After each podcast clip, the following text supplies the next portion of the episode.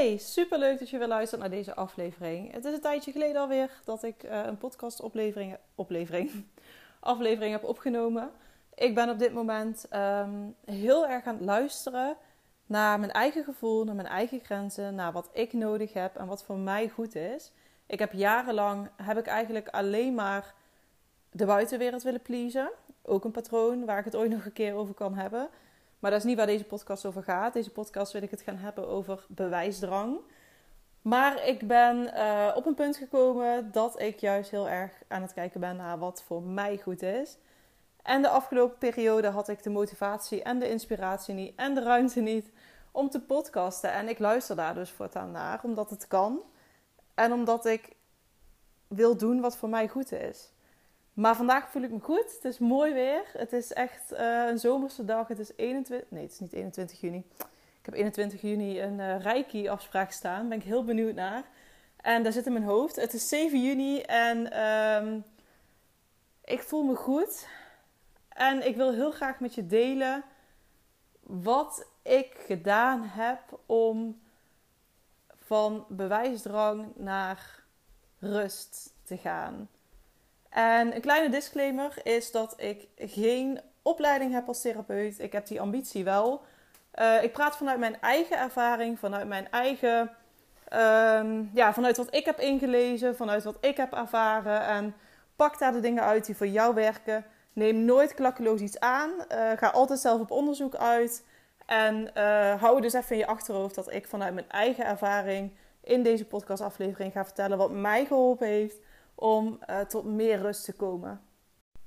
Ik heb eigenlijk bijna altijd al last gehad van bewijsdrang. Ik wilde altijd um, ja, de buitenwereld laten zien waar ik mee bezig was. Ik wilde altijd een bepaalde erkenning krijgen van de buitenwereld. Ik had het nodig om um, ja, te, te, laten zien dat ik succesvol was. Um, ik was altijd op zoek naar erkenning buiten mezelf. Uh, erkenning op social media, erkenning in uh, vriendengroepen, erkenning in uh, liefdesrelaties. Altijd buiten mezelf.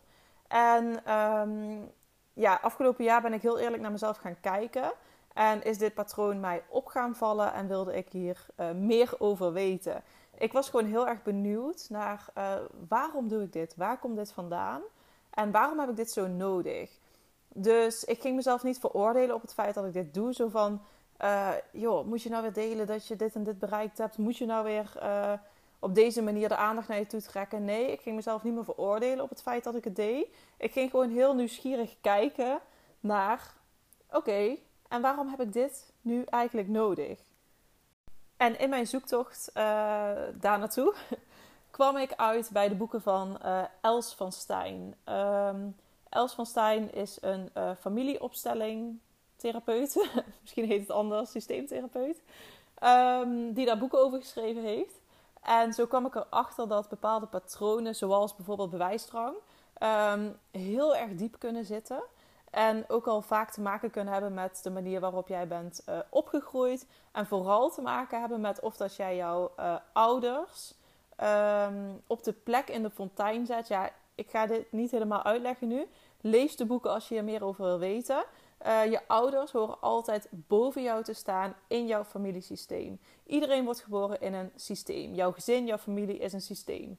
En jouw ouders horen boven jou te staan. Maar als jij om wat voor reden dan ook jouw ouders, nou ga ik het trouwens toch uitleggen, maar het is misschien ook wel goed, want anders dan begrijp je misschien de verdere, um, ja, het, is het verdere verloop van deze podcast niet helemaal als je hier echt nog helemaal niet bekend mee bent.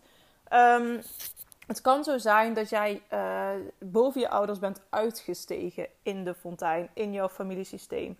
Bijvoorbeeld omdat jij de zorg op je hebt genomen voor een van je ouders, uh, lichamelijk of uh, fysieke zorg kan natuurlijk ook. Hè? Um, omdat je je ouders, een van je ouders de plek bijvoorbeeld niet gunt, omdat er ergens misschien ook wel woede of, of trauma of iets zit. Um, dan gun jij jouw ouders, ja, zo zeggen ze het wel, dan gun jij jouw ouders of een van jouw ouders niet de plek uh, waar zij eigenlijk horen te staan. En als jij um, jouw ouders overstijgt, dan kan het dus zo zijn dat jij bepaalde uh, patronen ontwikkelt uh, die jou in jouw leven eigenlijk niet dienen. En wat je vaak ziet bij mensen die last hebben van een bewijsdrang, is dat er iets speelt tussen jou en de band met je vader. Bijvoorbeeld, je hebt je vroeger niet gezien gevoeld door je vader. Je was je continu voor hem aan het bewijzen om gezien te willen worden. Hij was emotioneel onbeschikbaar. Ehm, misschien zat er zelf trauma bij hem, waardoor hij niet helemaal zijn liefde kon uiten of toelaten. Misschien was hij ja, veel aan het werk. Um, kunnen allemaal dingen zijn die, ja, die daarin hebben kunnen meespelen.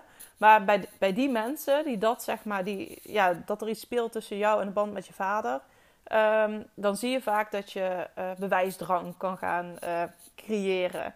En dat je dus heel erg uh, de erkenning vanuit de buitenwereld nodig hebt. En dan herken je misschien ook dat als je dan die erkenning krijgt, dat je dan heel even een high krijgt. Dat je heel even gezien voelt en dat je je echt even goed voelt. En dat dat bijvoorbeeld een paar uur duurt, of een dag of een week. En dat je dan weer naar beneden zakt. En dan heb je het opnieuw nodig. Want die erkenning vanuit de buitenwereld is, gaat nooit jou. Uh, het is nooit genoeg.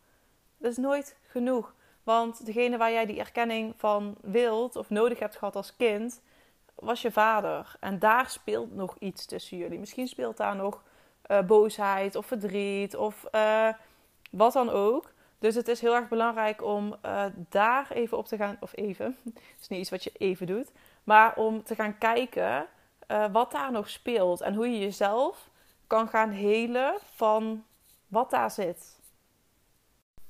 Ik wil heel even een stukje tekst voorlezen wat ik net gevonden heb van Els van Stijn. Als je je vader zijn plek gunt, krijg je je natuurlijke daadkracht en ambitieniveau. Als je je vader zijn plek ontzegt, ontstaat bewijsdrang. Je gaat op zoek naar erkenning. Een klein gedeelte van de mensen doet echter het tegenovergestelde en dat is totaal daadkrachteloos worden. Zij zijn niet vooruit te branden en tonen geen enkel initiatief.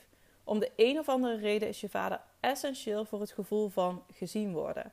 Als jij je vader verwijt dat hij jou niet ziet, ontstaat het verlangen om je maatschappelijk te bewijzen en erkenning te zoeken. Het lastige is dat de successen die je behaalt niet opwegen tegen het lege gevoel dat je innerlijk ervaart als je je vader zijn plek niet gunt. Stel dat het lukt om je vader wel aan te nemen, dan wordt de bewijsdrang op miraculeuze wijze omgezet in je natuurlijke dadendrang. En dat is een heel andere drijfsfeer dan werken vanuit het verlangen om gezien te worden. Bij je natuurlijke dadendrang ben je veel minder gevoelig voor wat de buitenwereld van je denkt en dat geeft rust. Wat ook een bekend patroon is, is is als je je vader afwijst, is dat je spiritueel wordt en vaak een vaderfiguur zoekt. Het lijkt erop dat bij afwezigheid van je vader in jou je je leidraad elders gaat zoeken. Met je vader innerlijk bij je word je aardser. Ik heb dus verschillende dingen gedaan om uh, hieraan te werken. Ik heb bijvoorbeeld een familieopstelling uh, laten doen. Ik heb de boeken van Els van Stijn gelezen en me helemaal verdiept in uh, ja, wat de relatie met betrekking tot je ouders kan doen in bepaalde patronen die je later zelf kan ontwikkelen. Ik ben heel erg een denker. Ik wil alles begrijpen. En soms werkt me daar ook heel erg tegen, want soms hoef je niet alles te, te begrijpen om, om te kunnen helen. Soms is ook niet alles te begrijpen. Um, maar wat voor mij wel heel erg geholpen heeft, is om uh, met meer liefde naar mezelf en mijn eigen gedrag te gaan kijken. Doordat ik begrijp waar dingen dus uh, nu vandaan komen. Ik kon mezelf altijd best wel veroordelen op uh, mijn eigen gedrag. En nu ik beter weet waar dingen vandaan komen, kan ik daar met veel meer liefde naar kijken. En dan kan ik ook gewoon oprecht zeggen van... Ja, dit heb je gemist vroeger. Of dit, heb je, dit is wat jij nodig had gehad. En het is oké, weet je wel. Dat is ook wel een beetje innerlijk kindwerk. Um, waar ik nog niet echt aan toe ben gekomen hoor. waar ik wel nog meer mee wil gaan doen, ooit. Maar nu, ja, je kan niet alles tegelijk. Dus nu nog niet. Maar um, dat je met veel meer sympathie naar jezelf gaat kijken. En ik denk dat, dat, dat die zachtheid nodig is om uiteindelijk tot meer rust te komen. Want als je jezelf gaat veroordelen om je eigen gedrag, dan ga je eigenlijk in een cirkeltje. Je doet iets, je veroordeelt jezelf erom. Um, dan waarschijnlijk ga je dan toch weer het gedrag vertonen waar je eigenlijk niet blij mee bent. Je veroordeelt jezelf erom. Dan ga je toch weer het gedrag vertonen waar je niet blij mee bent. Je veroordeelt jezelf erom. En zo gaat het maar door. En uiteindelijk kom je nergens. Als je op een gegeven moment begrip voor jezelf kan uh, voelen en kan opmerken: hey, ik, ik doe dit weer. Ik ben erkenning aan het zoeken. Het is oké, maar uh, ik heb dit niet nodig. Want ik weet dat het me niet gaat brengen waar ik eigenlijk zo naar op zoek was of ben. Uh, maar het is oké. Um, voor mij is het heel erg belangrijk geweest om uh, ja, begrip voor mezelf te krijgen daarin. Als jij jezelf nou herkent in deze bewijsdrang, um, ja, wat je dan bijvoorbeeld zou kunnen doen, is dus de boeken van Els van Stijn gaan lezen.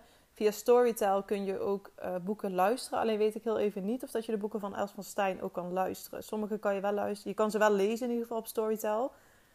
Maar ik weet even niet of je ze ook kan luisteren. Sommige boeken kan je ook luisteren. Dus als er meer je dingen is dan lezen, dan is dat ook nog een optie. Um, of podcasts opzoeken waar zij in zit, want die zijn ook heel interessant. Um, wat je ook kan gaan doen is uh, bijvoorbeeld een familieopstelling ergens laten doen. Zo krijg je heel erg veel inzichten uh, in jouw uh, ja, familiesysteem. En sommige inzichten zijn heel verrassend. Ik heb dus ook een opstelling laten doen bij Raaier Simone, zoiets op Instagram. Echt een aanrader om hem bij Simone te laten doen. Echt wauw. Zij is heel goed in wat ze doet. En uit mijn uh, opstelling kwamen, ja, kwam wel iets heel verrassends. Ik moet zeggen dat ik niet echt op de bewijsdrang zat. Dat ik een ander thema, je kan een thema aandragen of een vraag aandragen. En bij mij was hij heel verrassend. En bij meerdere mensen in de groep um, was hij heel verrassend. Soms dan zit je ook echt in, in onbewuste, uh, ja, onbewust, onbewuste dynamiek. Bijvoorbeeld in je familie of in, of in je leven of in je gedrag. En um, daar kom je niet met je hoofd, zeg maar. Een, een familieopstelling gaat ook heel erg op je onderbewuste. Moet je voor openstaan. Um, maar nadat ik het een keer ervaren heb hoe het is, um, ja, sta ik er echt helemaal voor open. Wow, bizar. echt, was echt een hele, hele bijzondere ervaring. Dus een familiesysteem, de boeken van Els van Stijn. Um, maar om eens te gaan beginnen, probeer Ehm, iets meer compassie te krijgen voor jezelf. Probeer iets meer begrip te krijgen voor jezelf. Probeer jezelf wat minder te veroordelen op uh, het feit dat je de erkenning zoekt vanuit de buitenwereld. En gun jezelf tijd.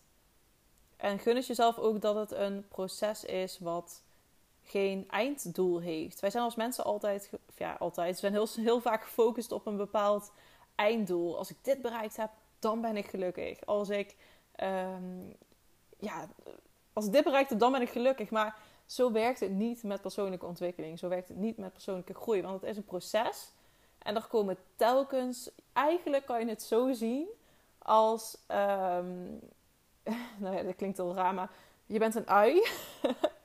en telkens pel je een laagje af. En je komt steeds dichter bij die kern. En dan lijkt het misschien dat die kern het einddoel is. Maar ik denk dat die ui oneindig is. En dat je. En misschien vind je dit echt spiritueel geneuzel. Maar goed, ik ben dus ook spiritueel.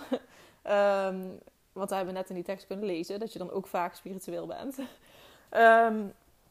maar ja, goed, zo zie ik het. Je pelt telkens een laagje af en je komt steeds dichter bij wie jij bent. En je hebt steeds minder erkenning nodig vanuit de buitenwereld. Maar dat is iets wat echt, wat, tijd, wat echt tijd nodig heeft. En wat dus in mijn ogen geen eindstation heeft. Je blijft altijd jezelf ontwikkelen en je blijft altijd nieuwe dingen vinden. En je blijft altijd ook weer tegen nieuwe dingen aanlopen. Um, en dat kan soms heel frustrerend zijn en soms ook weer heel mooi zijn, vind ik.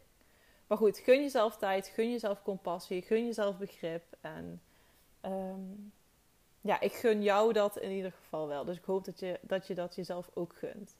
Bedankt voor het luisteren weer naar deze podcast. Uh, ik hoop dat je er iets aan hebt gehad en tot een volgende keer weer. Ik heb de podcastaflevering heel even offline gehaald om nog iets toe te voegen. Want wat ik echt heel belangrijk vind om heel even te benadrukken, is dat het niet gaat om schuld. Het gaat om het feit um, dat we allemaal mensen zijn. En dat ieder mens in zijn of haar leven bepaalde uh, trauma's bijvoorbeeld uh, meemaakt. Zelf een bepaalde opvoeding uh, heeft gehad. En dat zijn allemaal dingen waardoor je gevormd wordt in hoe je omgaat met je emoties, met andere mensen. Um, in hoe jij dingen weer aanpakt in de opvoeding van je kinderen. En um, het gaat dus niet om schuld. Het gaat erom um, dat ieder mens bepaalde dingen heeft en bepaalde uh, manieren heeft in, uh, ja, in hoe jij je kinderen opvoedt. Ongetwijfeld dat Liam later uh, misschien ook wel zegt van... oh ja, mam, ik had het fijn gevonden als je dit of dit anders had gedaan... of ik voelde me hierin door jou niet gezien of wat dan ook. Ongetwijfeld, want het zijn allemaal mensen. Um, ja, dus dat vind ik even heel belangrijk om te benadrukken. En wat ik ook even heel belangrijk vind om nog te benadrukken... is dat um, ik in de podcast ook gewoon voorbeelden noem... tekst oplees over Um, wat er kan spelen in de relatie met je vader, in de band met je vader. En ik zeg niet dat al die dingen bij mij gespeeld hebben. Absoluut niet. Um, ik vind het even heel belangrijk om te zeggen, toch wel. ja, daar wilde ik gewoon nog even toevoegen. Nogmaals bedankt voor het luisteren en uh, ja, tot de volgende keer weer.